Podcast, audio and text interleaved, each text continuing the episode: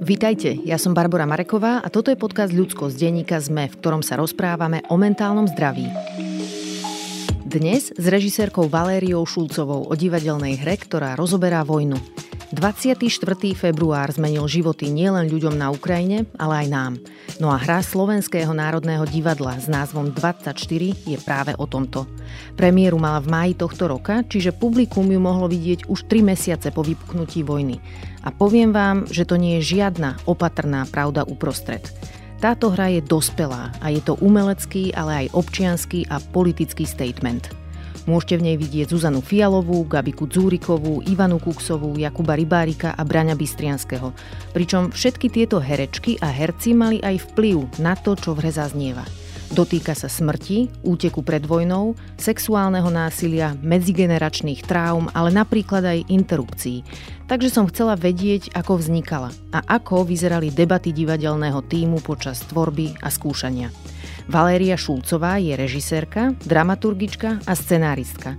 Hru 24 tvorila na pôde SND, ale medzičasom sa stala aj riaditeľkou Bratislavského mestského divadla Pavla Orsága Hviezdoslava.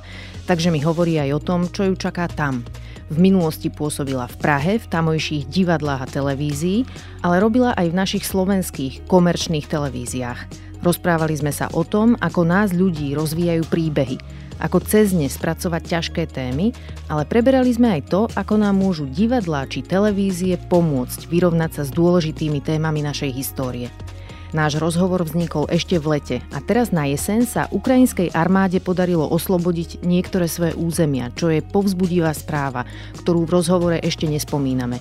No Valéria odpovedala na otázku, aké má plány z hrou 24, ak sa situácia na Ukrajine začne výrazne meniť. Ak mi chcete napísať, moja adresa je ludskost.sme.sk, no a toto je Valéria Šulcová. Valéria, vítajte v podcaste Ľudskosť. Dobrý deň. Pozerala som si vašu hru s názvom 24 a veľmi sa mi páčila, gratulujem. A chcem sa o nej rozprávať tak, aby z nej mali niečo aj tí ľudia, ktorí ju videli, aj tí, čo ju nevideli. Mm-hmm. Takže na úvod možno troška povedzme, čo v tej hre vlastne je, o čo tam ide. No, ťažké pre mňa odpovedať takto zjednodušene uh-huh. na, na takú komplexnú otázku, lebo veď e, nám to vzalo nejakú časť života, aby sme tú vec pripravili a ja si myslím, že najviac zo všetkého je tá inscenácia o nás, o Slovákoch, aj keď je to na pozadí toho smutného faktu vojny na Ukrajine, s tým, že samozrejme, že ten časový odstup je veľmi malý, že keby tá inscenácia vznikala dnes, tak by asi vznikla trošku v inej podobe, pretože 24 sa odkazuje práve na ten dátum začiatku vojny 24. februára. My sme ten text začali skúšať, alebo teda začal sa rodiť, lebo veď to je princíp kolektívnej tvorby, tá inscenácia, takže herci veľmi aktívne participovali na výslednej podobe. Ten sa začal rodiť niekedy v priebehu marca, čiže ten odstup bol naozaj malý a tie emócie boli veľmi vybičované. Vnímali sme to s veľkým takým emočným, emočnou zaangažovanosťou. Samozrejme, že ten fakt sa nezmenil, Nezmenil sa ani, myslím si, že náš postoj, minimálne teda tvorcov, o Slovákoch by som trošku pochybovala, že sa nezmenil, ale už by to bolo možno trošku s chladnejšou hlavou. Mm-hmm. Na druhej strane si myslím, že je fajn, že sme mali šancu zareagovať takto veľmi rýchlo, lebo pre mňa je divadlo nástroj a vlastne mi história dáva za pravdu toho, ako reagovať na zásadné udalosti sveta tu a teraz. Uh-huh. A tým pádom je možnosť sa vyjadriť aj k veľmi čerstvým veciam, až možno takým spravodajským spôsobom v tom slova zmysle, že že tá udalosť nemusí byť ako keby s odstupom veľkého času preverená, zobjektivizovaná, lebo násilie, ktoré sa deje a ten atak, ktorý Rusko na Ukrajine spáchalo, je faktom. Uh-huh. Ja si myslím, že tam nie je priestor na, na interpretácie, s tým, že samozrejme, že konšpiscéna má svoje interpretácie vlastné a tým pádom aj odpovedám a vrátim sa oblúkom späť k vašej otázke. Čiže inscenácia je o vojne, o obyčajných ľuďoch, ktorí utekajú z Ukrajiny A čiastočne o ľuďoch, ktorí sú iného názoru, utekajú z Ruska, ale v prvom rade je o tom, ako tú vojnu vnímame my a aký k nej máme postoj. Uh-huh. V sprievodnom texte, ktorý je na stránkach Slovenského národného divadla, je taký pekný kúsok, ktorý prečítam. Na novo si definujeme skutočnosť. Objavujeme nepoznaný strach, ale aj súcit a silu pomáhať. 24. február navždy zmenil náš svet. Vojna, krutosť, solidarita, ľudskosť, civilizačný stred, hodnoty, ktoré chceme brániť, nádej, ktorú sa snažíme nájsť, cesta, ktorú musíme prejsť. Obyčajné príbehy už sú aj naše. Takže ma zaujíma, že ako ste vyberali príbehy do tejto vašej koláže, lebo tam boli vlastne aj také kúsky reportáži, ľudia, ktorí sledujú spravodajstvo, poznajú tie príbehy, ale vy ste im dali nejaký nový dých, nejakú novú tvár. Podľa čoho ste si vybrali tieto konkrétne, ktoré tam sú? toho materiálu bolo neskutočne veľa. Uh-huh. Okamžite všetky médiá začali sa zaoberať konkrétnymi príbehmi, strašne veľa reportáží, výborným zdrojom bola Česká televízia, SME, Denník N, ale sú tam príbehy, ktoré sú z nejakého bulvárneho plátku českého, ktorého názov si ani nepamätám, uh-huh. len preto, že chceli v nejakej senzácie, chtivosti spracovať príbeh nejakej herečky ukrajinskej, ktorý sa v našom príbehu pretavil do, do takej nite, ktorá sa vynie pomyselne tou inscenáciou príbehovej, ktorú je Zuzana Fialová a je to herečka, ktorá uteka z Kieva a vlastne ona má zárodok v tejto skutočnej žene z Ukrajiny via nejaký český bulvárny denník alebo týždenník. A pointu má v tom, že vlastne Zuzana si uvedomila, Počas toho skúšania sa to najprv strašne nepáčilo, že prečo má byť ona tá jediná, čo, čo ako keby sa vynie tým príbehom, že veď tam ostatní majú len fragmentované postavy. Ale potom pochopila, že áno, že, že vďaka tomu, ako sa jej postava hýbe tým príbehom, že si vieme ako keby definovať ako diváci potom, že v, akom asi úseku toho utečenectva sa nachádzame. Mm-hmm lebo to som vedela hneď na začiatku. Som ako keby videla začiatok tej hry a potom som videla, alebo inscenácie, a potom som videla ako keby štruktúru, lebo ja si to musím pomenovať cez takto analyticky, keď staviam nejaký príbeh, že na začiatku je ten moment, keď sa rozhodnem utiecť z tej Ukrajiny pred tou vojnou, potom je, ako sa hýbam k hraniciam, ako sa na ne dostanem a ako ma príjme to väčšinové obyvateľstvo, v tomto prípade Slovenska a ako s tým zaobchádzam do budúcnosti, kde samozrejme budúcnosť je neistá. No a Zuzana si uvedomila, aby som sa vrátila späť k tej myšlienke, alebo teda k tomu faktu, Zuzana si uvedomila, že ona naozaj bola na predstavení Majdanské denníky, uh-huh. ktoré tam bolo v rámci eurokontextu. Bola to hra o ich kolegovi, ktorý zahynul na tom Majdane, aj teda o tom, o tom fakte. Veď tam je vlastne prvopočiatok celého tohto konfliktu z pohľadu ruskej strany, ktorá vtedy vlastne pochopila, že Ukrajina sa vyberá smerom, ktorý je pre nich neželaný tak e, že tú inscenáciu videla, že ju celú preplakala a vlastne si uvedomila, že áno, to by bola skvelá pointa tej jej postavy, že ona je tá herečka, ktorá bola v Bratislave, čiže Hej. takto sa spojila realita s realitou via noviny a s nejakým našim pridaným vkladom, lebo samozrejme, že ten príbeh je len ako keby kostrov. A takto pracujeme aj vlastne s tými utečeneckými príbehmi, že je nejaký základ v realite, mm-hmm. je nejaká replika úplne reálna, ktorá zaznela v, v televízii, napríklad ja neviem, si spomeniem, že som videla reportáž Českej televízie, kde spovedali vojačky, ktoré boli nasadené a tie hovorili o tom, ako musíš zviať tú zbraň a ísť, lebo inak sa nedá.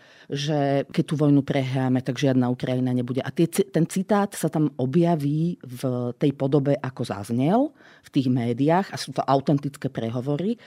A on dostáva nový kontext tým, že je na ňo nabalený možno vymyslený príbeh, alebo je na ňo nabalených viac osudov tých ľudí mm-hmm. zhustených do jedného alebo niektoré z tých príbehov sú aj fiktívne, alebo respektíve tie postoje tých ľudí sú fiktívne. Tam je tá licencia poetika, ale oni vychádzajú z logiky tej udalosti. Uh-huh. Mne sa ešte aj páči to, čo ste v úvode spomenuli, že možno je to trocha prepálené v niečom, že tie emócie v čase, keď ste to tvorili, boli vybičované. Ale dobre zase na tom je, že tam nehľadáte nejakú pravdu uprostred, ale to pomenúvate jasne, že toto, čo sa stalo, je útok na demokraciu. Čiže z tohto úhla pohľadu aj tá naša pomoc utečenkyňam a utečencom je vlastne pomoc niekomu, kto tiež pomáha nám nepriamo, lebo, alebo nie nepriamo, priamo, len si to možno niekedy neuvedomuje neuvedomujeme, pretože keby v úvode vojny sa Ukrajinci a Ukrajinky zachovali ináč, napríklad prezident Zelensky, keby utiekol a nechal to celé tak, a keby sa vzdali, tak by história možno nabrala veľmi iný spád. Takže my si niekedy tu možno neuvedomujeme, že ako veľmi my potrebujeme to, čo teraz Ukrajinci a Ukrajinky robia. Viedli ste o tom nejaké konverzácie v týme? No, viedli sme o tom debaty tak, ako sme viedli od začiatku vôbec o podstate aj toho konfliktu, ale aj, aj toho, že aké máme postoje k tomu, ako máme postoje ako my ľudia, občania.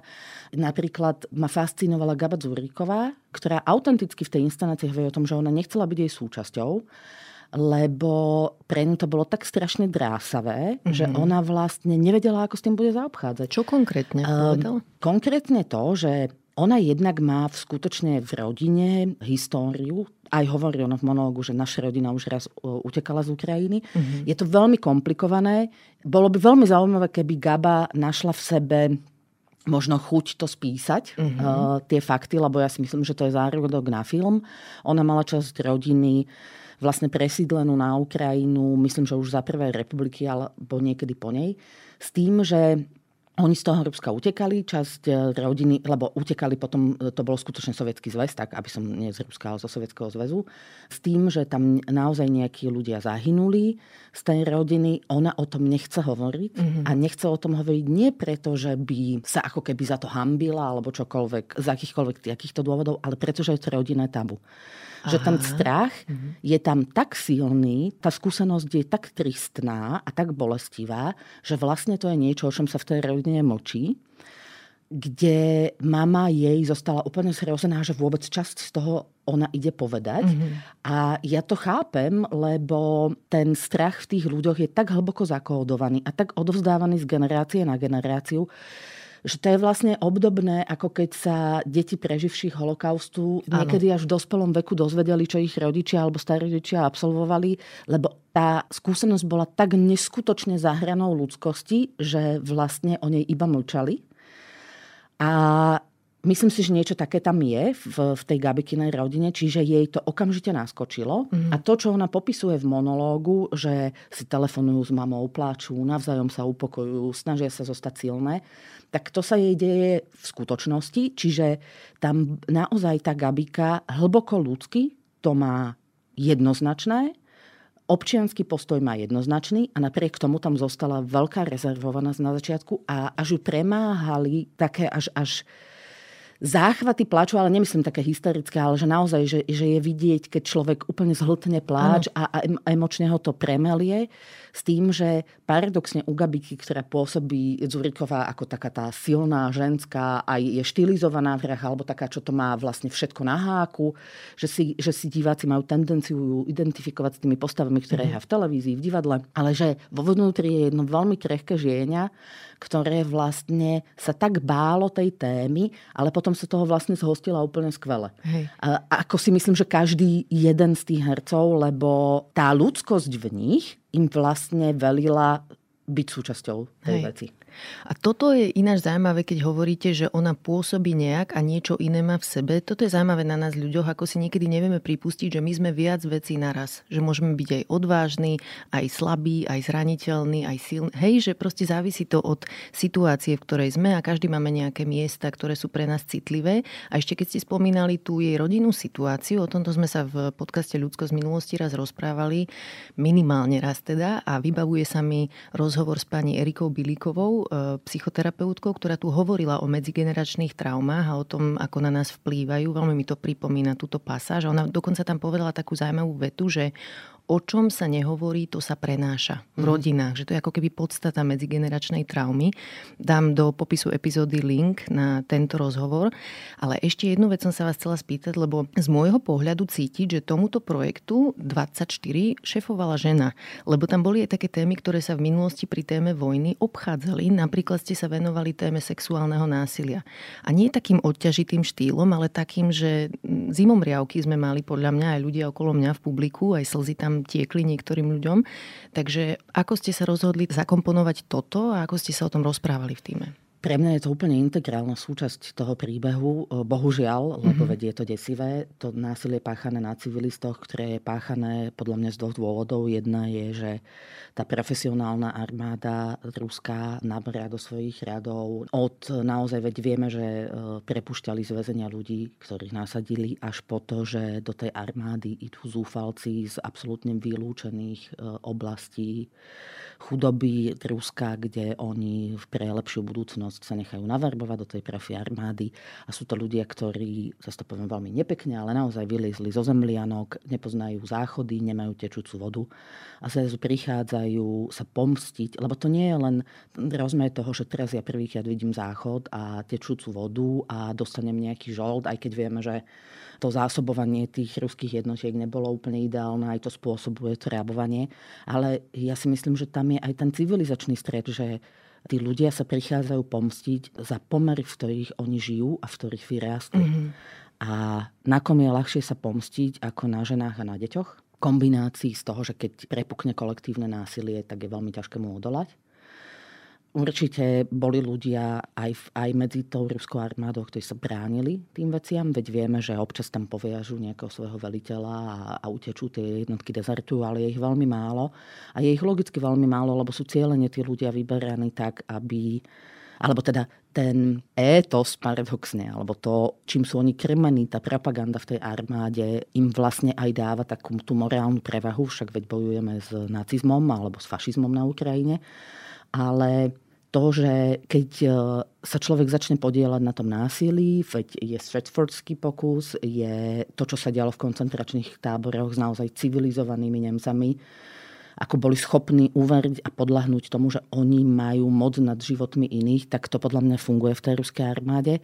A tie ženy a deti sú logicky toho obeťou a čím je jednoduchšie získať dominanciu ako násilnením, Hej. po prípade zavraždením.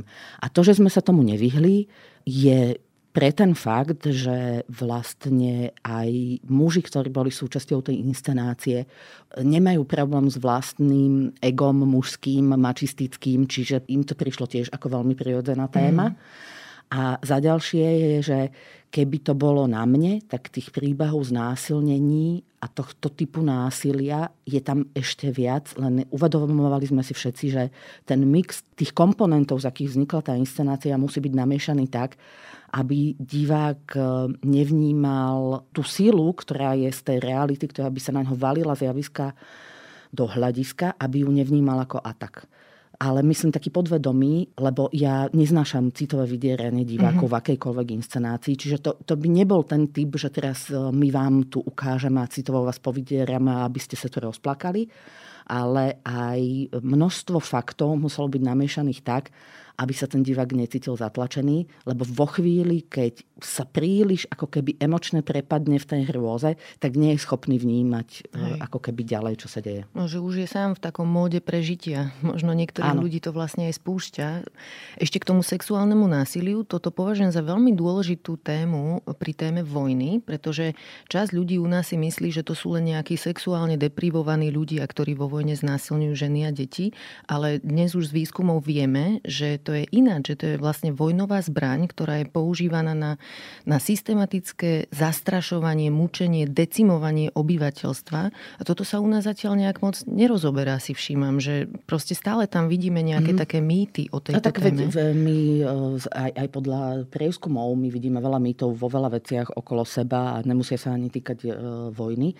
A preto ja som hovorila o o tých konkrétnych vojakoch, lebo to, čo hovoríte vy, je absolútna pravda, ale to je stratégia, ktorá ide z nejakého veliteľstva. Uh-huh. Ona vám vždy zlyhá vo chvíli, keď máte vyrovnaných jedincov. Hej, uh, jasné. Keby ano, vám ano. niekto povedal, že poďte niekoho znásilňovať, tak. tak ho nebudete znásilňovať. Možno, že v, v rámci nejakej formy absolútneho prežitia, ale samozrejme, že tá vojna spúšťa iné mechanizmy, ale tí ľudia sú na to osobnostne nachystaní. Hej. Myslím, tí konkrétni Ale vojaci. teda, čo som aj chcela povedať vlastne je, že to nie je, že mužom chýba sex, ale že majú chuť dominovať, majú chuť niekoho ponížiť, ničiť. No, je to súčasť je, tej vojnovej je, stratégie. Je to, vo, vojnovou stratégiou sa stalo niečo, čo platí aj v civilizovaných krajinách, že násilie páchané na ženách a na deťoch a domáce násilie je poväčšine vykonávané ľuďmi, ktorí nemajú sexuálnu potrebu, ale majú potrebu dominancie. Hej, hej. Je, to, je to spôsob moci a kontroly nad, nad tou obeťou. Hej. A tiež je možno dôležité si uvedomiť aj to, že aj nás sa tieto príbehy týkajú. Ja keď som túto tému otvorila s ľuďmi okolo mňa, tak vypadlo na mňa niekoľko príbehov toho, ako majú ľudia nejakého príbuzného v rodine, ktorý je potomok znásilnenia ruskými vojakmi, keď mm-hmm. boli u nás. Čiže to je toto je ešte niečo, k čomu by sme sa mali postupne vrátiť. A myslím si, že presne také hry, ako je tá vaša, môžu k tomu prispievať, že táto téma sa u nás ešte v nejakej forme otvorí. Pri tejto vašej hre som si spomenula aj na takú knihu Svetlany Alexievič, ktorá sa volá, že Vojna nemá ženskú tvár, uh-huh. v ktorej autorka mapuje práve výpovede žien a to, ako sa vojna dotýka špecificky žien, čo som veľmi rada, že takéto niečo vzniklo, lebo ani na dejepise sme sa nič také neučili. Vždy to bolo o generáloch, o vojakoch maximálne, ale ženy a deti boli vždycky v úzadí. No a v tejto vašej hre bol dokonca explicitne spomenutý aj Postinor, tabletka, mm-hmm. ktorá sa používa po znásilnení na prevenciu e, neželaného tehotenstva. Ako ste o tom uvažovali, že či tam vôbec takéto konkrétne veci zahrnúť, lebo predsa len je to už také ako keby veľmi explicitné zobrazenie no. toho, čo sa deje. Mali ste o tom nejaké debaty? A pýtam sa aj preto, že v týchto veciach je verejná mienka na Slovensku taká rôznoroda. Čas ľudí je napríklad pro-life. Hej, že, že ako vyzerali tie debaty o tom, že Eh, no, eh, lebo tu sú ako keby dve veci. Jeden, jedna vec je osobný postoj, že človek, aj ktorý je per choice, v osobnej životnej situácii, veď eh, potrat nie je prvé riešenie. Hej. Aj za, za pokojných, mierových čias. A v tom je ako keby chyba uvažovania e, podľa mňa pro-life ľudí, že oni predpokladajú, že tí, čo sú na tej opačnej strane toho brehu, lebo veď spoločnosť je rozdelená, čiže ako keby neexistovalo zmiešanie tých postojov, tak ako hovoríte vy, že mm-hmm. my máme mnoho identít, medzi ktorými prepíname, môžeme mať rôzne postoje v odlišných situáciách, ktoré môžu byť aj protichodné a dokážeme si tú kognitívnu dizonanciu vždy zdôvodniť. tak e, veď pre Boha e, človek nejde na potrat s tým, že sa ráno zobudí a povie si, o, tak čo by som nespravil, pôjdem na potrat, e, veď o mesiac môžem o dieťa pokúsiť znovu. V každom prípade sme vedeli, že to chceme, aby, aby bolo súčasťou tej inscenácie tento postoj, lebo tá inscenácia tým, že je o našich postojoch, tak ten postoj je tu silný. To, akú má podobu v tej inscenácii, je inšpirované českou realitou, je to list, ktorý napísal Duka, už odvolaný kardinál český, s tým, že je tam hnutí pro život, sa myslím, oni volajú, Hej. ktorí vlastne mali naozaj ten postoj, že na čo vlastne pomáhame ženám na Ukrajine s potratmi, keď im môžeme poslať píšťalky aby sa ubránili tým násilníkom, že veď stačí pískať. Keď si to len človek trošičku zanimuje, že si predstaví, že je znásilňovaný niekde, kde padajú bomby a kde, kde proste striela, že bude píšťať píšťal, pískať na píšťalku. Ono je to vlastne až komické, ale zároveň je to desivé v tom zmysle, že to nechá nahliadnúť do mysli ľudí, ktorí to myslia naozaj vážne a na to je občas dobre si pustiť tie videá z Ukrajiny, čo to je, keď napríklad len padne bomba. Ak e, majú ľudia možnosť, nech si pustia videá z pouličných kamier z parku, keď mm-hmm. padlo na to obchodné centrum, myslím, že v Krematorsku bomba a tam je krásne vidieť, ako sa ten úplne pokojný slnečný deň, kde sa ľudia prechádzajú pri jazierku a sedia v altánku, zrazu premení na niečo, čo my ani nevidíme. Vidíme tam nejaké trosky, ktoré dopadnú potom z, ja neviem, či sú z bomby, to úlomky alebo z nejakej budovy, ale ako stačí, že napríklad vtáky odletia akým spôsobom. Mm-hmm. Že jak kačice, ktoré tam niekde sedeli zrazu, letia jak tie žabky, keď ich hodíte kameňom po, po vodnej hladine. Keď zrazu z ničoho nič, lebo veď vy nevidíte, nepočujete zvuk na tej kamere, ale ako opadne lístie zo stromov, mm-hmm. že napríklad úplne polovica, že jedna vec je dosah na, na ľudí, aký tá vojna má, psychicky, fyzicky, e, na ich životy, ale aj všetko to, čo to spraví s tou prírodou, s tými zvieratami. A ja si myslím, že to územie je tak ťažko skúšané a to, čo sa akože následne udeje, bude tak dlhý ako keby problém v tých generáciách, ktorí si budú prenášať ďalej, že to duševné zdravie tých obyvateľov má ešte pred sebou šialene dlhú púť. A, a to bude niečo, čo keď tá vojna skončí, čo si ešte tak dlho so sebou ponesú, čoho my vlastne budeme súčasťou, lebo, lebo tá diaspora Ukrajincov, oni sa nebudú môcť vrátiť zo dňa na deň. Hej.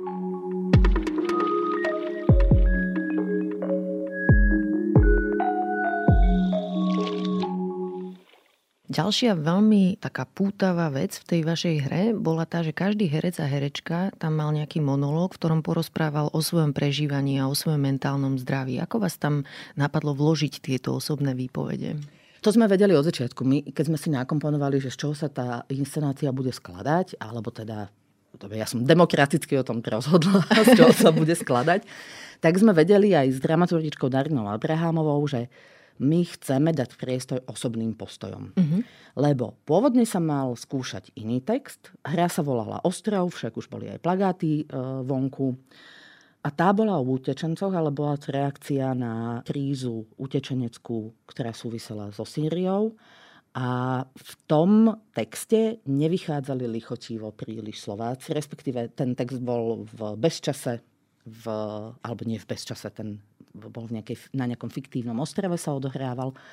Ale samozrejme, že herci veľmi presne prečítali, že toto je postoj Slovákov, toto je nejaká naša inštitucionalizovaná, národná, bigotná nenávisť, ktorú my v sebe väčšinovo máme voči všetkému, čo je iné, čo je znakom nevyvinutých spoločností, že dokáže akceptovať len ľudí, ktorí sú jemu vonkajškovo podobní Takže vo chvíli, keď sme si prečítali ten text e, prvýkrát na prvej čítačke, tak herci povedali, že oni to hrať nechcú, uh-huh. lebo že e, z toho Slováci vychádzajú veľmi zle a že veď teraz sa ukázalo, že Slováci sú skvelí a že dokážu pomáhať. Teraz v čase, keď v čase, vypukla vojna na Ukrajine. Keď vypukla vojna uh-huh. na Ukrajine a že oni to nechcú hrať. Tak týždeň to vyzeralo, že to možno ako keby dokážeme ako tvorivý tým presvedčiť hercov, že, že by to stálo za to. Jozef Vajda, ktorý bol vlastne najviac proti, tak e, nakoniec to naozaj dokázal zvalcovať tak, že ten text sa odhodil, no ale bolo treba spraviť nejakú inú inscenáciu. Uh-huh.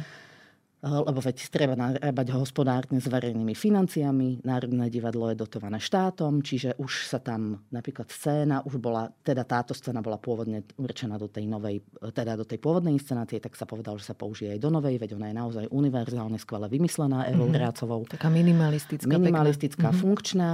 A tým pádom sme povedali, OK, sme tu a teraz, e, vás trápi vojna na Ukrajine, vy máte pocit, že Slováci sú skvelí, že geniálne pomáhajú, tak poďme o tom zahrať hru.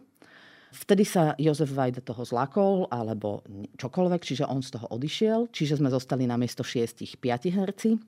No a bolo to skvelé v tom, že od momentu, ako Jozef odišiel, tak e, herci vlastne zostali naladení na tej vlne a boli naozaj ochotní, lebo veď to, nie, to je naozaj vzácne, že ľudia, ktorí poväčšine robia interpretačné divadlo, to nie je autorské divadlo ako divadla malých foriem, že herci sú zvyknutí vystupovať sami za seba. To mm-hmm. je mhm. naozaj veľmi výnimočné v tom národnom divadle. Tak boli ochotní sa do toho investovať a priniesť buď vlastné príbehy, alebo myšlienky, alebo si dokonca napísať ten monológ od A po Z sami.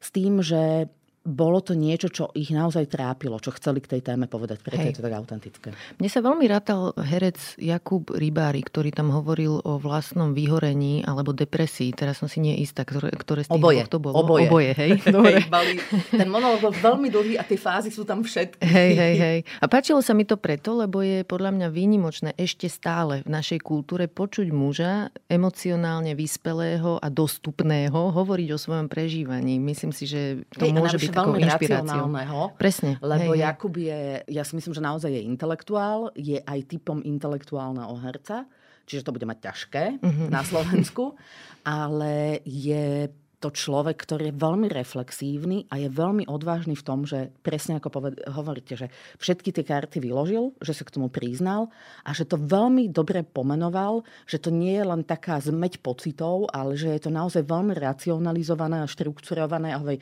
áno, ja som sám pred sebou zlyhával a ešte to má tú humornú formu, že je úplne skvelé. Lebo tie monológy sú dôležité aj v tom, že jedna vec je tá obsahová, že prinášajú ten postoj hercov veľmi autentický a stoja tam sami za seba pod svojím menom neschovávajú sa za nič. A druhá vec je, že to funguje výborne temporytmicky, do tej mm-hmm. inscenácie, že vo chvíli, keď prichádza herec, vychádza na mólo, mólo je tam práve, pretože ano. pôvodne to mal byť ostrov a Aha. to bolo byť mólo, tak teraz okay. sme si povedali, OK, tak toto sú tie, tak ako je na scéne plot, že staviame medzi sebou ploty, uh-huh. tak staviame aj tie mosty. Čiže uh-huh. ten, to mólo má znak toho, že to je ten most do divákov, kde sa pokúšame prekročiť tie gapy šialené, ktoré medzi sebou budujeme. Uh-huh. A buď sa to podarí, alebo nie, ale ten pokus je.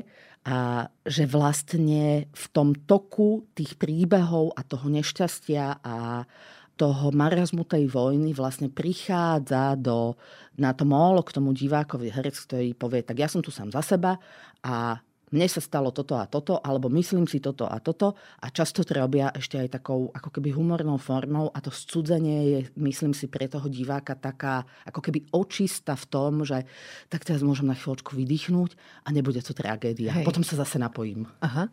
A keby ste dostali takýto priestor vy, a mohli by ste povedať vy o svojom prežívaní, mentálnom zdraví, čo je taká vaša téma, s čím sa pasujete v živote? Viete čo, tak momentálne sa pasujem veľmi s tým, že mám pocit, že už tu nedokážem žiť. Mm-hmm. Že to, čo ma obklopuje a spôsob myslenia, ktorý ma obklopuje, so svojou intoleranciou, so svojou infantilnou povahou, práve s tým byzantínskym typom myslenia, ktorý tu je, že že vlastne ma to ubíja a že sa stávam frustrovanejšou, ako by som chcela a že nevidím východiska a že ako keby tá skratkovitosť, e, ten príklon k tomu autoritárskému, ktorý zároveň ale má v sebe aj ten opačný pol, že na jednej strane adorujem tie autority, na druhej strane som tým pádom trošku nezrelý, tak e, že, že spôsobuje, že sa do pozícií, ktoré rozhodujú o vašom živote, dostali ľudia, ktorí na to vnútorne nemajú, ani intelektuálne, ani skúsenostne, ani mentálne, že tá krajina sa naozaj dostáva do regresu uh-huh. a že vlastne sa mi v tom veľmi ťažko žije z toho dôvodu, že ešte stále nechcem prezignovať. Ešte stále chcem robiť veci, ktoré pre mňa majú zmysel a tým pádom ako keby mám pocit, že keď s niečím nedokážete bojovať, že, že vtedy máte plné právo odísť. Mm-hmm. A, a že je to možno lepšie ako frustrovať ľudí okolo seba, že to, čo sa tu ako keby začína odohrávať politicky, táto ultrakonzervatívna mentalita, ktorá ale nachádza naozaj oporu obyvateľstva, že to nie je že ustrelený parlament s nejakými bigotnými kresťanskými témami, lebo veď nikomu neberiem jeho vieru, ale v momente, keď sa začína pretavovať do verejných politík ako základné hľadisko, eh, tak eh, to nie je príliš dobré. A, a vo výsledku aj ostrov, ktorý sa neinstanoval, jedna vec sú herci a ďalšia vec je, že ten postoj, alebo to, eh, jasne naformulované posolstvo, že katolícka alebo kresťanská rigidnosť, ktorá spôsobuje netoleranciu, je tu prítomná a ona je objektívna že, že to je niečo, čo nekonvenovalo ako keby v rámci toho divadla. Ja tomu rozumiem, lebo ľudia to vnímajú ako atak na ich hodnoty nevnímajú vlastnú netoleranciu, tak e, je, je to spoločnosť, ktorej mne sa veľmi ťažko žije. To je jedna časť ako keby toho, čo momentálne v živote riešim. Samozrejme, že to súvisí s tým, že je tu nedocenené vzdelanie, že je veľmi ťažké získať dobré vzdelanie v tejto krajine a to čiastočne máme aj v tejto inscenácii, ale že že na druhej strane je predo mnou výzva, lebo mesto sa rozhodlo, že konečne založí svoje mestské divadlo.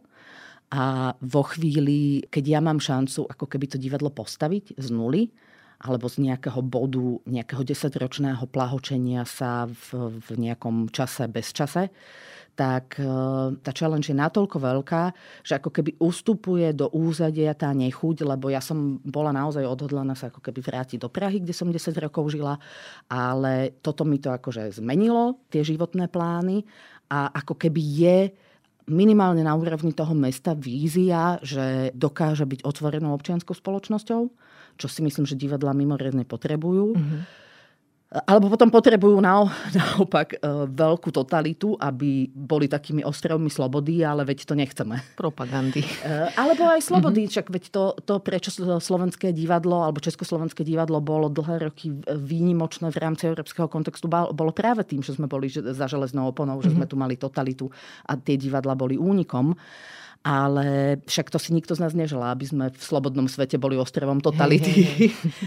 ale čiže ako keby s tým sa borím, že to mentálne nastavenie je také, že už by som chcela tu nebyť a zároveň postaviť nové divadlo aj s tým, čo to znamená, lebo to nie je len o prevádzke, ale je to o tom, aké témy máme šancu priniesť. A mne sa inak páči, že teraz vidím taký, nazvem to, že vzostup umenia, ktoré sa zaoberá našou minulosťou, lebo mám pocit, že máme tu témy v našej krajine minulé, s ktorými ktorými sa potrebujeme vysporiadať. Napríklad jedna z tých vecí, ktorú vidím, je, že keď tu sú teraz na vzostupe takéto všelijaké náckovské, ľudácké skupiny, tak je fajn sa pozrieť aj do našich rodín, lebo niektoré tie sentimenty nezmizli, ale v nejakej forme hibernovali a teraz sa zase zobudzajú.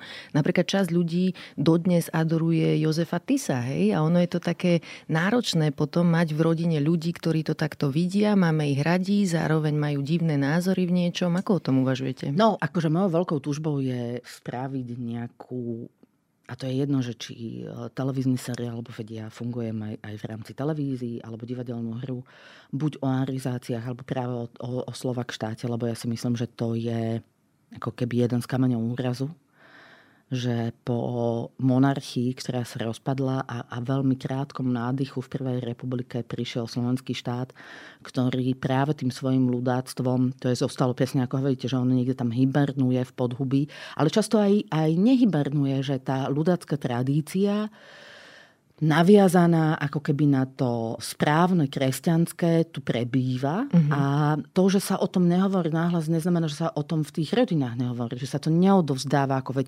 ako sme sa mali dobre. No mali sme sa dobre. Akože keď e, v, v Nemecku už sa sadili redkvičky do verejných záhonov, aby, aby, lebo, lebo obyvateľstvo nemalo čo jesť, tak u nás sa stále v Karlone dali kúpiť rezne. Takže my, my vždy vieme vydrbať to systémom za akýchkoľvek režimov. Avšak veď my sme boli veľmi proaktívni, my sme neboli chudáci, ktorým tu niekto nadiktoval fašizmus, my sme boli veľmi odhodlaná krajina. A ja si myslím, že aj, aj e, v rámci norimberských zákonov, že to, ako o nás zmýšľali Nemci, bolo, že to sú tí bratia, čo naozaj sú veľmi proaktívni a sú úplne na poriadku a mohli by byť vzorom iných krajín, pre iné krajiny. A že toto my si tu niekde stále nesieme, že, že my sme sa s tým nevysporiadali. Tak, ako sme sa nevysporiadali ani s 50 rokmi, ani s gulášovým socializmom.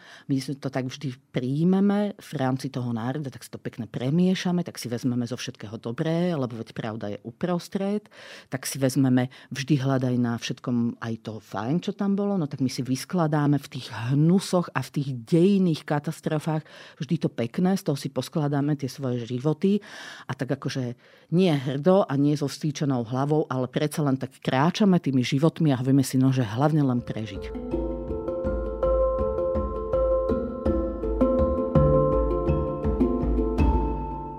Aká je rola podľa vás príbehov v takejto reflexii? A pýtam sa preto, že my ľudia sme nastavení uvažovať v príbehoch a jedna vec je to, čo sa píše v novinách, ale druhá je presne toto, čo sa deje v divadlách, čo vysielajú televízie v rámci večerného nejakého, nazvem to, oddychového programu.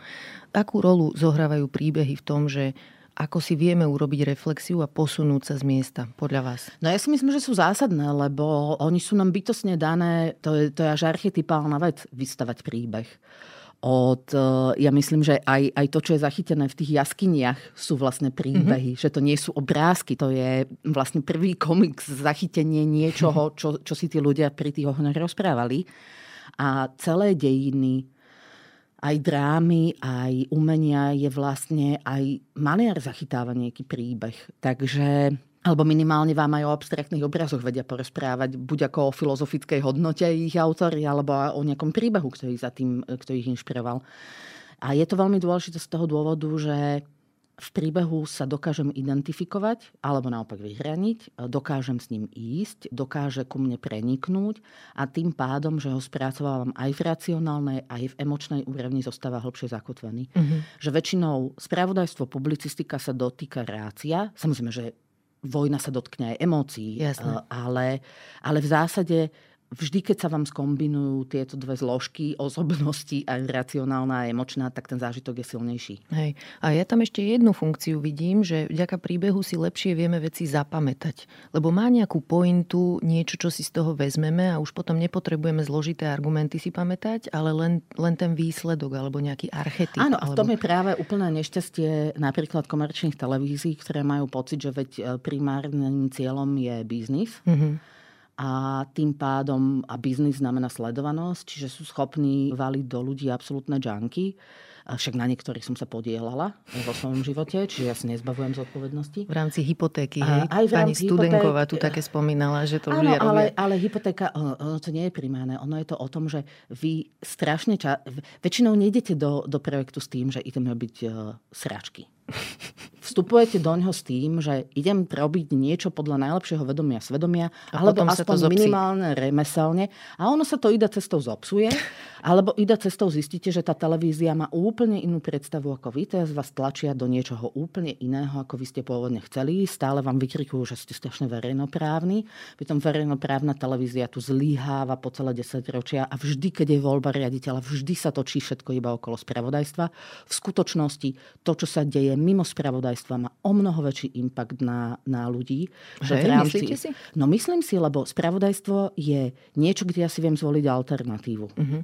Kdežto verejnoprávna televízia, pokiaľ neprináša kvalitnú publicistiku, dokument, hranú tvorbu, tak jej alternatívou nikdy nebude komerčná televízia. To znamená, že ja ak ne, nedám do ľudí kvalitu vo verejnoprávnej televízii, tak si nájdu iné zdroje, Áno, môžu ísť od Netflixov po všetky platené kanály, ale tam pôjde len nejaká časť obyvateľstva. Uh-huh. To znamená, že vy máte absolútnu zodpovednosť za to, ako sa vyvíja ten narratív. Lebo potom naozaj je to o tom, že tu je boom z toho, že v nejakom seriáli verejnoprávnej televízie sa poboskajú dve ženy uh-huh. a opiera sa do toho církev, kde táto téma vo, vo svete je dávno spracovaná. A to, že že tu sa stále z, tak cez prsty pozerá na seriály, je práve preto, aké sú nekvalitné. Mm-hmm. Ale niekto spochybní New Pope, niekto spochybní naozaj kvalitné seriály vonku, kde, kde sa prebiehajú naozaj kvalitné herečky, herci od Meryl Streep po neviem koho, aby mohli v nejakých seriáloch hrať. Hej. No, lebo sú kvalitné. Lebo je to veľké plátno, kde vy môžete porozprávať naozaj šekspírovské príbehy.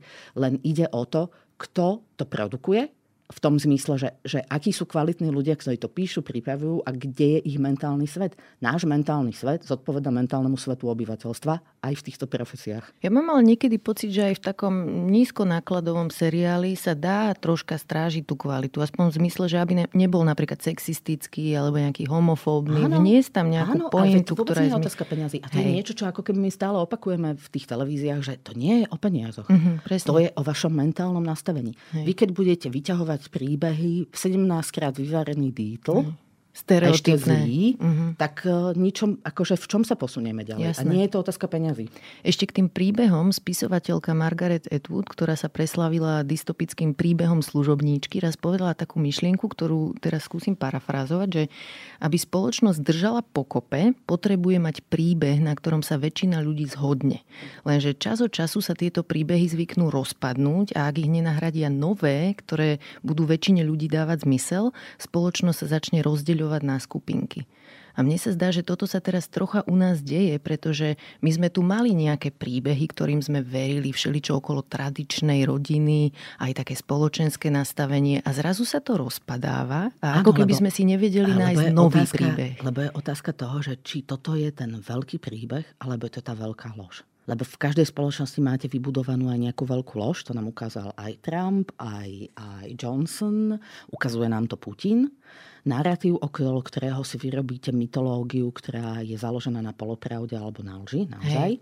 No a otázka je, že či tá slovenská spoločnosť ide na týchto veľkých lžiach alebo na tých veľkých príbehoch. To je jedna vec. No a, a vtipné je, práve keď ste spomenuli Etwood, že to, čo sa teraz udialo v štátoch, tak e, ona vlastne povedala, že stvorila som Gilev, a teraz sa stáva realitou a je z toho úplne vydesená. Hovoríte o interrupciách, Áno, že? hovorím mm-hmm. o interrupciách a dúfam, že sa nemýlim, ale myslím, že, že som to niekde čítala, že ona vlastne celý, celý ten román alebo prvotnú ideu, ktorú na ňo dostala, bolo socialistické Československo. Že jej sa podarilo ísť do Prahy v nejaký moment. To. Áno, áno, že áno, je to tak. Hej, Čiže to je vlastne úplne absurdné, ako vyšlo to z nejakého kontextu a, a vlastne sa to do neho vracia. Že jej hovorili vo východnom Nemecku ano. ľudia aj v Československu, že aké to bolo nemôcť sa rozprávať s inými úprimne, pretože nikdy nevieme, komu tu môžeme veriť, že toto ju veľmi oslovilo.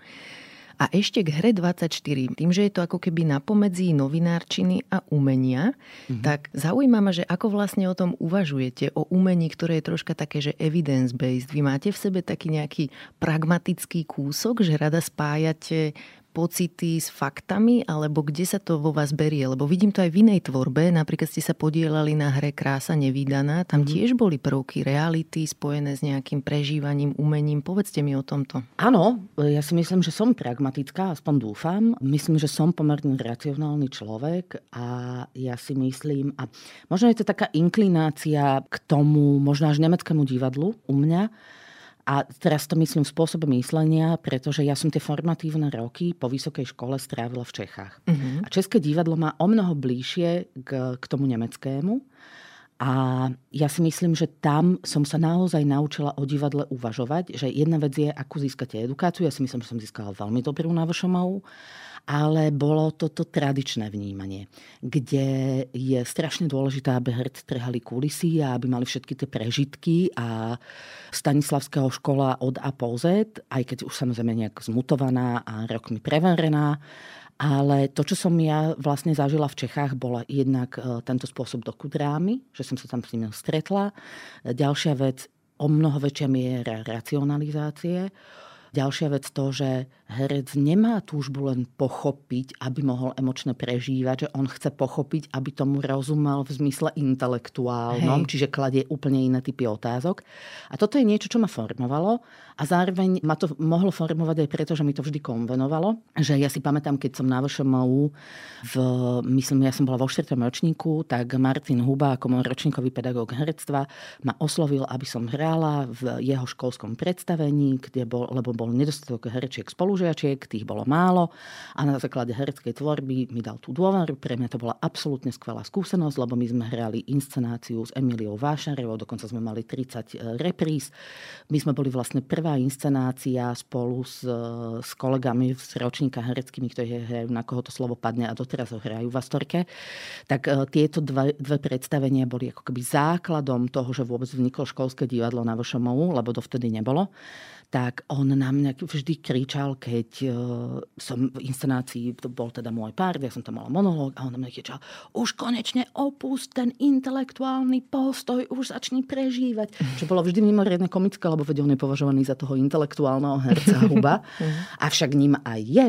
Len to je presne to, čo ma formovalo v tom slova zmysle, že OK, že prežívanie je fajn, ale to rácio tam musí byť, lebo Hej. ak to je len o tom, že trhám kulisy a, a zmietam sa na javisku a bijem sa do prs a slzy sú autentické, ale nezostane tam nič, čoho by som sa zachytil ako keby ráciom, tak pre mňa, ja odchádzam z divadla a nič mi nedostane. Hej, úplne to... to so mnou rezonuje a aj mi to pripomína takú tému, že ako radi v našej spoločnosti ľudí rozdeľujeme na také racionálne, analytické typy a potom také emocionálne, kreatívne a mi to príde úplne absurdné, lebo z mojej skúsenosti sa vie v rovnakom človeku sklbiť z oboch týchto oblastí. No, teda a ja myslím, veci. že je to aj fajn. Lebo... Ja mám tiež rada tie presahy, presne. No. Lebo však veď aj my si poplačeme, nie? No jasné. A plus aj napríklad, že novinárčina je o objavovaní objektívnej reality, ale zároveň veľmi rada aj do tohto podcastu vnášam prvky umenia, popkultúry, rozprávame sa tu o emóciách a považujem to za veľmi prínosné a dôležité, lebo ak nerozumieme svojim emóciám, tak nerozumieme ani sebe. Oni sa dejú, len sú mimo nášho vnímania, keď to máme tak, že to oddelujeme. A ešte jedna vec sa mi páčila v tej vašej hre, že herci tam hovorili normálne. Mm-hmm. Neviem, či to má nejaký odborný výraz, ale všímam si predstavenia, v ktorých tak nadhrávajú mm-hmm. a mhm. má to celé taký pátos. Mm-hmm. A v tejto hre hovorili tak, ako keby to bol film. To bolo vedomé alebo mimo? Uh, áno, je to vedomé, lebo... Ale ja myslím, že to ide aj ruka v ruke s, s tým, aký vy vytvoríte taký ten environment počas skúšania, mm-hmm. že vlastne nikoho netlačíte do tých štilizácií. Však ja mám veľmi rada, keď som oklopená hercami, ktorí sú mysliaci, s ktorými sa dá debatovať, e, ktorí vlastne prinášajú vlastné nápady, veď spústa vecí je tam e, naozaj v tej inscenácii taká, že vznikla naozaj kolektívne, že mm-hmm. samozrejme, že režisér na konci musí mať posledné slovo, inak by bola anarchia, ale veľmi veľa dielčích nápadov priniesli herci a buď zostali také, ako ich priniesli, alebo sú zmutované, že ma inšpirovali k niečomu, že som to niekam posunula, ale samozrejme, že že mám rada v niektorých inscenáciách aj štilizáciu, aj, aj v nejakú nadsázku, ale musí to byť autentické. Keď je to len pátos, a to je ako keby problém strašne veľa slovenských inscenácií z môjho pohľadu, tak ako niekto môže mať problém práve s týmito, ako vy hovoríte, že až televízne alebo filmové hranie, že potom majú často pocit, že veď to je také obyčajné. A ja si myslím, že tá autenticita je vlastne najťažšia lebo veď e, nechať herca kričať z ľavého portálu do pravého, nasvieteného v nejakom svetle a s projekciou, že to vlastne nie je až také ťažké. Ale veľmi veľa ľudí ide po forme. A ja si myslím, že to je problém tej našej dennodennej reality, že na Slovensku je vždy dôležitejšia forma, z akého auta vystúpite, čo máte na sebe oblečené, aký máte telefón a nie to, čo máte v hlave a čo sa vám vlastne ozve z úst. A to súvisí aj s tým, že to šmé aj na divadle, že, a teraz nebudem obľúbená, keď to poviem, ja v slovenskom divadle vidím tak strašne veľa podvodníkov s umením. A vždy ma fascinuje, keď oni majú tú spätnú väzbu potom aj o tej kritiky úplne šialene vysokú.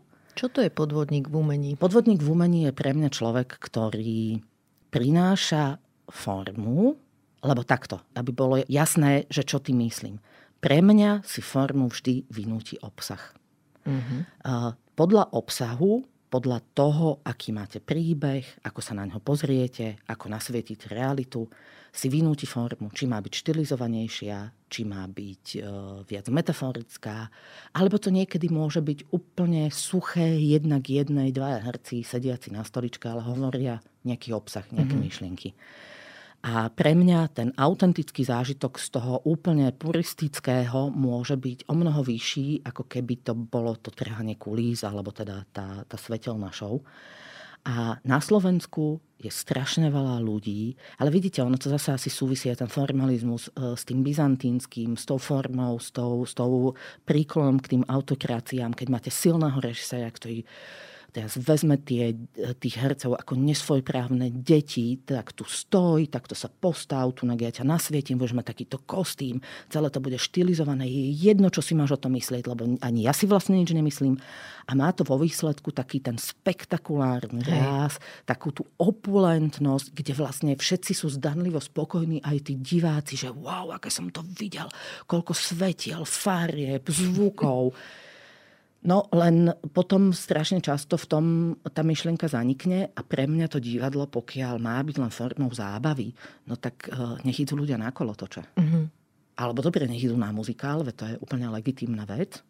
Ja nikdy nebudem divákom e, toho a ešte rozdiel muzikál a muzikál. To, čo som e, videla v našich provinienciách, je neporovnateľné s tým, že ja, ktorý nie som muzikálový divák, ale keď som bola v New Yorku a videla som Hamiltona, tak mi padla sánka. Mm-hmm a vôbec mi nebolo zo tých 390 dolárov, ktoré som za, za tú inscenáciu dala a sedela som úplne niekde v zadnom drade a bola som nadšená, ale tá forma tu, a, a to sú pre mňa podvodníci, že sú to čistí formalisti a keď by ma so zaviazanými očami, ktoré ma odvážu, až keď som v prostred tej inscenácie posadená do hľadiska, by som vedela identifikovať, kto ich režiroval. Lebo je úplne jedno, čo sa odohráva na javisku aký je dej, príbeh, e, čo to je, lebo tá forma vždy bude identická. Dobre, a vy to teda stane. ako robíte? Čo poviete herečkám, hercom, aby sa udialo toto, čo opisujete, že forma je menej dôležitá? Ako no, jedna zo základných vecí, ktoré im hovorím, a veď ľuďom, s ktorými som už pracovala, alebo aj, aj nepracovala, ale ktorí sú reflexívnejší, to ani povedať netreba, ale keď človek napríklad ide do oblastných divadiel, tak pre mňa je základ, že to, čo im vždy poviem, je, že tú cestu prejdeme spoločne, že ja som iba v niečo múdrejšia ako oni na začiatku tej veci, lebo ja chcem výjsť z nich. A to neznamená, že teraz vyjdem z ich pocitov. Ja, ja chcem z nich výjsť ako z ľudí a že sú pre mňa partnerom. Mm-hmm. Že ja ich nepotrebujem ani ohlupovať, ani byť direktívna. A to, čo ja mám veľmi rada pri skúšaní je, a to súvisí práve s tým partnerstvom a s tým rešpektom vzájomným je to, že ja nechcem vytvárať zlú atmosféru na skúšaní. Lebo ja som svojho času robila aj dramaturgiu a a v, to, v tom je to vlastne fajn, že si človek prešiel tým obdobím, že videl veľmi veľa režisérov pracovať rôznymi metódami. A veľmi často som videla tých mačistických mužov, ktorí často boli mimoriadne hlúpi, ale dokázali mať okolo seba takéto fluidum toho veľkého vodcu a vizionára. Oni mleli úplné hlúposti, ale mleli ich tak zaangažovane a tak dokázali ako keby strehnúť tých hercov na svoju stranu, že tí úplne vypli mozgy. A Jednak je to ponižujúce voči všetkým, ktorí sa toho zúčastňujú. Za ďalšie je veľmi ťažké týchto ľudí demaskovať, lebo hlúposť relatívna hodnota. A tí herci v tej chvíli, keď sa nechajú strhnúť ako deti, lebo veľmi často sú herci prirovnávaní k deťom, a to je z jedného dôvodu, že oni na to, aby mohli robiť prácu, ktorú robia, musia byť ochotný, a to je vlastne na herectve najťažšie, nechať sa vám kompletne na tácke so všetkým. Fyzicky, psychicky, pocitovo, racionálne, oni vám musia uveriť, lebo keď vám neuveria, tak nikdy s vami nejdu. To bol príbeh e, Joža Vajdu na začiatku skúšania 24. A pritom ja s Jožom mám veľmi dobrý vzťah a máme sa radi. V momente, keď to zaškrípe, tak ten stroj vy v tých kolečkách nikdy nevyladíte. A oni sa vám, tí herci, dajú na tácke a nie je nič jednoduchšie, ako to zneužiť. Mm-hmm. Psychicky zničiť herca, ktorý je ochotný vám dať zo seba všetko, je to najjednoduchšie a je to jedno z najväčších svinstiev. To je na úrovni znásilnenia. A ja som naozaj videla tých režisérov kvázi demirgov, z ktorých všetci boli potom odvarení. Áno, tie inscenácie nejakým spôsobom vyšli, veď aj štokholmský syndrom uh, vie byť veľmi silný. Hej, jasne. Tak uh, tá spätná väzba potom na to vie byť veľmi veľká, ale to, čím si prejdete potom pri takomto type skúšania je desivé. Ja som zažila herečky, ktoré viacali treu, ľudia, ktorí boli úplne vytrasení, báli sa, ale potom vo výsledku si povedie divák, že wow, toto je super. No ale za akú cenu? Hej. To mm. mňa to vtedy vôbec nezaujíma. Blížime sa ku koncu, takže sa vás chcem spýtať, že aké máte plány s hrou 24, lebo to, že je aktuálna, môže byť aj jej zraniteľným miestom. Môže sa situácia zmeniť tak, že niektoré časti už nebudú úplne relevantné. Chcete ich nejako updateovať, alebo čo urobíte? No, najlepšie by bolo, keby sa situácia zmenila tak, že vojna skončí a tá hra buď stráti platnosť a nebude sa inscenovať ďalej, a nebude mi to lúto, lebo to, to na tej druhej strane bude o mnoho silnejšie. Alebo sa divadlo rozhodne si ju ponechať v repertoári ako dôkaz nejakej doby pre nejakú chvíľu.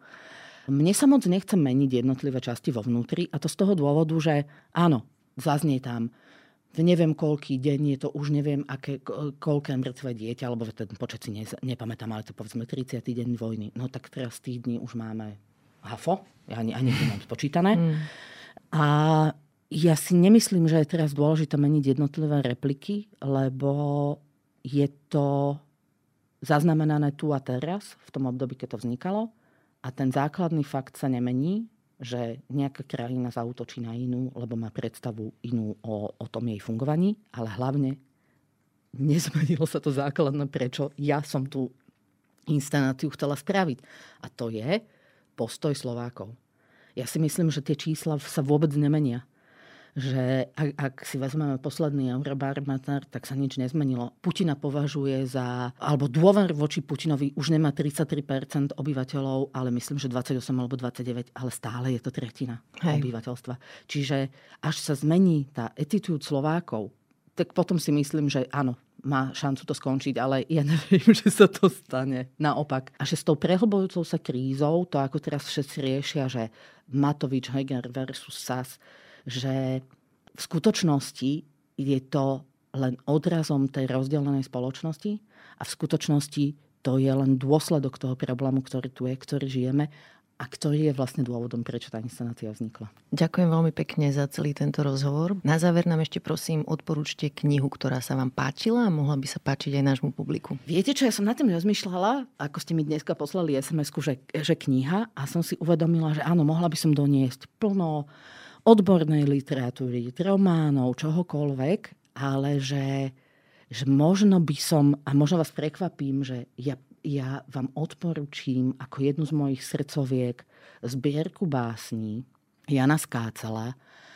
Táto sa volá Divné proso, ale akúkoľvek báseň od neho, keď chytíte do ruky, tak, eh, tak podľa mňa bude človek saturovaný, lebo Jan Skácel je brněnský básnik, ktorý bol e, vlastne dlho aj na, na zozname e, v rámci socializmu, že nemohol tvoriť, e, bol bol inšpirovaný moravskou ľudovou poéziou, čo mne ako racionálnemu človeku vlastne robí dobre občas si chytiť takúto zbierku básní a, a pozrieť si, alebo znovu si prečítať niečo a, a úplne milujem píseň o najbližší vine ktorá práve hovorí o tom, ako každý z nás má za sebou nejaké svinstvo a namočil si tie ruky v pomyselnej krvi a že je veľmi dobré nesúdiť iných. Takže Jan Skátel. Toto bola režisérka Valéria Šulcová. Ďakujem za rozhovor. A ja ďakujem. Ďakujem, že ste počúvali podcast Ľudskosť o vplyve rodiny a spoločnosti na mentálne zdravie teším sa na vás o týždeň. Nová epizóda vychádza každý štvrtok a nájdete ju v podcastových aplikáciách Apple, Google, Spotify alebo aj na stránke sme.sk. Ak sa vám podcast páči, šupnite nám 5 hviezdičiek, pomôžete nám tým dostať ho k viac ľuďom. Na výrobe tejto epizódy som spolupracovala s Adamom Blaškom a moje meno je Barbara Mareková. Ak mi chcete napísať, budem sa tešiť. Moja adresa je ľudskost zavináč sme.sk. No a vidíme sa aj v podcastovom klube Denníka Zme na Facebooku.